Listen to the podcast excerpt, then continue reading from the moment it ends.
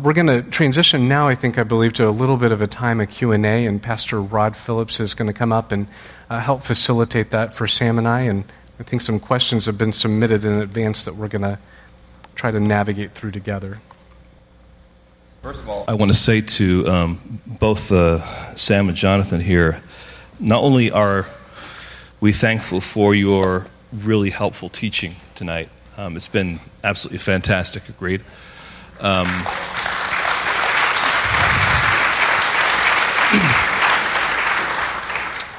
I'm also thankful for the, the godly tone that you guys have modeled for us, because in, in, my estimation, this is part of part of our struggle. It's just even what you were saying, just the way we communicate, and just thank you for modeling that for us. And um, in the next few minutes, we don't have a lot of time, but we have some questions. Some did come through email, and um, some have have been talked about uh, among some of the, the people that are here. And uh, at the beginning, you know, Sam, you talked about many faces being here. There's people here for different reasons. Um, you have pastors that are saying, "How do I go about handling this in the context of my church?" Um, you have parents that are wondering, "What do I do with my child?" Uh, you have those who are struggling with same-sex attraction, um, and a variety of people that are just looking for answers. And, and I'm, I'm sorry we can't answer all the questions, but there are a few that I would like to, to maybe pose to you. And let's begin tonight um, by looking at the, the, the parental question. Um, and I think the, the question that's, that's burning on my heart that I hear, um, and it's also been related through some questions, is how, how, as parents whose children have grown up in the church, who either in their teen years or even as they're, as they're adults, who, who come out during that time, how do, how do parents maintain the line of Scripture? while at the same time seek to maintain that relationship because it seems so difficult. And part of that, I think, is because there seems to be such an aggression um, uh, by those who have, have embraced that lifestyle. It just seems really, really hard to do that. And the backup question then that would follow up with that would be then, what do those parents do when they want to bring their partner home or um, there's, a, there's a birthday party or there's some kind of a, a gathering and, and they want to come and they want to bring that significant other with them. Um, and is the family ready for it? All, all, those, those are practical but real questions that we face. Uh, how would you counsel us with, with that? Um, a lot of it will depend on so many other variables, the kind of relationship you've had with that child up until then, and the sort of dynamic you have, all those kinds of things will have a bearing on this. I think, as we've been hearing, listening really well is key. Um, you, you, were saying that sometimes that the child can be quite ag- aggressive in how they present this issue and, and that kind of thing. Sometimes Christian parents can be equally aggressive. Um, and it's, I've seen a few instances where a child has, has disclosed that kind of thing to, to the Christian parent, and then the first thing that happens is, right, Romans 1, right now, sit down, we're going we're gonna go through this. Um, and I, I think a, a, posture of listening, of, again, of, of letting that child know that they are heard and understood. Um, that, that moment of disclosure is most likely not the right time to get, get your Bible out and start telling them what you think they should believe about homosexuality. Um, I think that the first thing a child needs to know is that you still, you're still there for them. Um, virtually all of those disclosures will, will be will be nerve wracking for the for the child. And so, actually, the, the first response I think a, a, parent can give is, is to thank the child for entrusting that information to the parent. Uh, to, if the child is comfortable sharing a little bit more, to encourage that. To let them know that this does not change the fact that, you know, as a, as a parent, you, you love them and you care for them um, and I think in, in most cases here, we're, we're playing a long game. Um, and the goal isn't, I've got to get them you know, biblically faithful by next Thursday, the goal actually might be I still want to be the person they most feel able to come to when the wheels fall off in 10 years' time. Just a consistent, faithful, loving presence um, that takes the time to pursue them. Yeah, I mean, I just echo all of those things that Sam said. I, I, think, especially when it comes to parents and their children, a lot of times parents have all of those, I would call them secondary or even tertiary questions about baby showers, weddings, sleepovers, can they come for Thanksgiving? And they want the questions to drive their decision making rather than to start with the biblical framework, be convinced of that, be grounded in that, and then allow their convictions to direct those decisions. So I'm trying to help parents say, hey, here's what's most important. What do you believe about sex? Do we actually have a biblical framework that's not just about good sexual morals, but that is a biblical vision for sexuality? I'd also tell parents don't make it about yourself. A lot of times parents will come in, and uh, I had a, a mom come in a few weeks ago, and you know, the first thing that she told her daughter when her daughter came out was, What about grandchildren? She goes, I'm never going to have grandchildren. And don't you know how hard that's going to be for me? Hmm. It's a right concern for the mom. I want to hear her in that moment, but in that moment, what she's also done is she's reframed a conversation from her own perspective and cut off opportunity to, to really empathize where her daughter's coming from. I'd say for parents that have children of a younger age, I'd say start out as early as you can teaching a positive biblical vision for gender and sexuality that's biblically informed, not culturally informed. Mm. And Stick to what the Bible has to say about masculinity and femininity. Uh, stick to what the Bible has to say about sexuality and help kids at a very young age understand that it's good. Yeah. That it's good, that it's good news. Um, for parents that have kids that are of an older age, I always tell them there's there's not a certain point where you've like lost your kid, but but start as early as you can, but don't feel like that, you know, they're beyond hope in any way. And I think Sam's comment about the long game is is very critical that maintaining a voice, maintaining a role of influence in their life by, by maintaining a relationship will be important because they're going to have disappointments in their relationships. Uh, Same sex couples divorce, same sex couples break up, same sex couples have troubles, just like heterosexual couples. And so, those very human concerns, I think, again, provide wonderful connecting opportunities for relationship. So thank you for that. The, the follow up to that, and you've touched a little bit on, is, is the, the practical implications of things that are going on in their world, in their lives, and they're wanting to function with a normalcy yeah. in the context of your family, your extended mm-hmm. family, that coming home, coming to, to, to, parties or activities, or just engaging in the, in the life of the family. And that might be shocking for the family uh, what kind of counsel, what kind of suggestions would you give parents that are trying to struggle through all that? Yeah, I mean, it's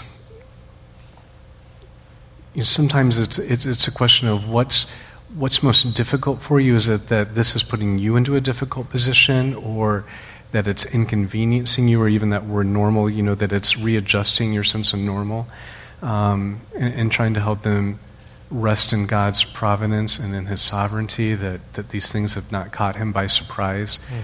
that they're opportunities for growth, not something to get out of. I think sometimes we're really quick to get out of the valley, uh, out onto the other side, and yet it seems as if God does some of His best work in the valley. And, you know, I, I think that happens when we view the, the, the child or whoever it is in our life as more of a project to be fixed than a person to be loved. And just trying to help parents. And again, I, I, that wouldn't be something explicitly that I would tell a parent. I would want to help bring them along to that in, in love and in compassion. And I think that's part of a counselor's role is to model for them the type of interactions that you would want them to embody. So I would never tell a parent like, like, hey, you're so stupid, or what are you doing? You're like totally messing this up. But just try to ask them good questions right. that would help bring them to that realization. So. I think when it comes to if the child is in a relationship, I think, again, I've seen parents sort of say, well, you're never bringing that person round here. And what you can end up unwittingly doing is, is asking the child, hey, do you want to hang out with parents who manifestly disapprove of everything? Or do you want to hang out with this person who seems to love you? and it can often actually push the child further away. I think hospitality is good to actually say, well, a friend of yours is a friend of ours. And disapproving of the relationship doesn't mean you have to disapprove of the person. and I've, I've seen where Christian parents have actually formed a good relationship with the, the child's you know, partner.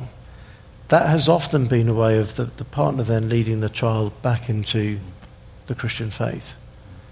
Um, so I think reaching out in that kind of way can be, can be helpful as well. Excellent. Fabulous answers, guys. Appreciate it. Um, moving then from parents, um, this one has more to do with, with individuals that are struggling with same sex temptation. Is same sex temptation a sin? Why or why not? Uh, you know, I'll, I'll give an answer that, again, in a counseling context, I would give. I, I'd just go to James chapter 1, and I'd start off in James chapter 1, 2 through 4, and I'd just say, you know, James is describing this dynamic of listen, we, all of us are going to encounter trials of various kinds, and the purposes of those trials seem to be the formation, the completion, the maturing of our faith. And then come further down into that section in James 1:13 through 15 where it says each of us are tempted when we are lured away and enticed and when sin gives birth it gives birth to death and that word tempted there is the same word as trials, you know, in, in, in verse 2 and that it seems that at the moment of temptation that there is there's actually an opportunity to find refuge in Christ, to find comfort in Christ. And oftentimes I think we view temptation primarily from a sin paradigm, like a temptation to sin. And I try to help clients reframe the initial moment of temptation more from a suffering paradigm, from a paradigm of brokenness of uh, what do I do with these disordered desires, with this temptation? Will I actually run to Christ find refuge and fulfillment in Him, and thus have an opportunity for my faith to be matured and strengthened and fulfilled. Or I do believe that when temptation gives and goes down that pathway of being lured away and enticed, it does become sinful. But that, but that moment, for many of us, again, not just for people who struggle with same sex attraction, we get what that moment is a million times a day, or at least I do. I, I'm up against that crossroads of am I going to stare at my pantry at nine o'clock at night and find something to, to satiate my feelings, right? To, to eat some, you know, you know, eat a pint of Haagen-Dazs ice cream because that makes me feel better, right? Or will I, will I pivot and, and run to Christ as refuge, right? That's, that's the moment that, that I'm fighting. That's the moment that I actually find that, that my fellow LGBT strugglers are, are also finding themselves in too. So. That's great. I was going to go to James 1 as well. Yeah. I think James 1 does two things at the same time. He shows us that he says temptation can give birth to sin. So it's not exactly the same as sin. But he also says it's our own desires that, that tempt us. so it's, um, I think there's a distinction between temptation and sin, but there's also a recognition that the kind of temptations we experience come from, from being fallen people. And so we, we at the very least need to say to God, I'm sorry I'm the kind of person who finds these things tempting. Because uh, that, that is a reflection of our fallenness. Thank you. Here's one. Uh, I want you to imagine someone in this auditorium here who's coming here tonight. They're struggling with same sex attraction. They haven't told anyone. They're part of a church somewhere, and they're wanting to know what do I do now? How do I, what's the roadmap for me from, from this moment? I've been here tonight. What do I do with this? Uh, how do I proceed? What are some thoughts you may have? Uh, one of my favorite verses on, on this kind of thing um, is, is 1 John 1, verse 7, um, which I, I don't trust my memory to say without looking it up. Um, if we walk in the light as He is in the light, we have fellowship with one another, and the blood of Jesus, His Son, cleanses us from all sin. Walking in the light in the context here is, is, is honesty. Um, and uh, so I'd encourage someone in that situation to have someone else who knows, uh, to talk to someone who you respect, uh, older Christian perhaps, or a leader. Um, we're not designed to fight our battles on our own. Uh, we need fellowship. We need the encouragement of other people. Uh, that can feel risky, um, disclosing these things for the first time. And I'm certainly not, and I think there's a difference between sharing it with a couple of people, and um, I'm not saying everyone should be public about it. But I think we need the input. We need to have other Christians who know what our stuff is, just as it's good for us to know what their stuff is. And what I love about what John says here is that actually, as we do that, as we are honest with one another about our sins, John says, if we do that, we have fellowship with one another. Actually, we really do have a stake in one another, and we are, we are more deeply known by one another. Um, fellowship is not just the presence of two or more Christians, you know, in the presence of a cup of coffee. Fellowship is that kind of honesty and being known. And he then says, and the blood of Jesus, his son, cleanses us from all sin. Um, that becomes more of a felt reality. The more we are known by one another and the more we are ministering the grace of God to each other, the more actually we really do have fellowship. And then the blood of Jesus isn't just a kind of theoretical, abstract idea, but it becomes a deeply sensed reality as we walk through these things with one another. Jonathan? Yeah, I, I, would go to the same spot as Sam. If somebody here was struggling, I would say, I would think to myself, is there someone, someone in my life that I trust? Uh, someone else maybe who's even in this room uh, that I could share this with? And maybe the verse that I would go to that I would try to reframe that conversation would be Galatians 6 2, where it says, Bear one another's burdens and so fulfill the law of Christ. Mm. And if there's someone here that is bearing that burden, the way that I might reframe it is not so much by way of disclosure of temptation and struggle, but as an opportunity for love. That you're actually extending yourself to another believer, you're living into your identity, you're created for community, you're created for connection, and you're actually extending an opportunity to someone to so fulfill the law of Christ. And if you're on the receiving end of that disclosure, you know, I would want to tell you what would it look like for you then to also share one of your burdens. Mm-hmm. And it's this dynamic, you know, Ed Welch oftentimes talks about the fact that we are both needy and needed people. We're needy and needed people. And that, that dynamic of being able to be both of those things at the same time within the context of a relationship, especially with the context that you're describing as someone who's bearing that, um, bring it out into the light. I think Satan can be very influential in allowing things of that nature to stay in the darkness, and uh, they can become really laden with shame and with guilt. Um, the point of disclosure, though, also represents the greatest opportunity for broken trust. Yeah. And so, if you are about to disclose that and you're on the receiving end of that, I hope you understand what a stewardship that person is giving to you mm. and to treat that moment really as a holy moment to say, Thank you. Mm-hmm. That must have been really hard, but I appreciate that you're sharing that with me. Um, so, the First John passage, Galatians, again, living into that light of what it means to be built for community and created for connection. I think that's just a good word for all of us. I would want to do that myself. And that's a that's a huge challenge for us all. It really is. Um, um, I want to be that guy that someone can share that with. Yeah and be faithful to, to listen, to nurture, to uh, be very guarded with my words, to be ministering gospel truths uh, gently and carefully in the context of where they're coming from. Um, you guys have served us well tonight. Um, I, I, just want to thank you for, for, for this region. This has been absolutely fantastic. Um, I think pastors and, and members of churches are going to go home with a lot to talk about tonight. Um, and this is a foundation for us to build upon. Um, this is, a, in one sense, a new area, as you were talking about. This is a, this is a new time for us to minister in, and I think we've have to shift, not necessarily, well, not, not our gospel, but the, the paradigms by which we're going to be talking about the gospel. And that's really been helpful to hear tonight. And um, just talking with my wife, there's some things that we have to kind of uh, rotate and shift and just put together maybe a little differently. And um, uh, you guys have really helped us to think through those things. So thank you once again for, for your ministry tonight. I also want to thank uh, Chris Oliveri and the uh, staff here at uh, Clayton Valley Church. Uh, thank you so much for your hosting. And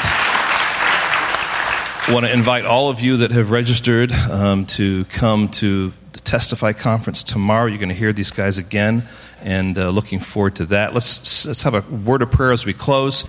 We'll commit to all this to the Lord. Okay, Lord, we thank you for your kindness to us. Many of us tonight probably did not know exactly what to expect.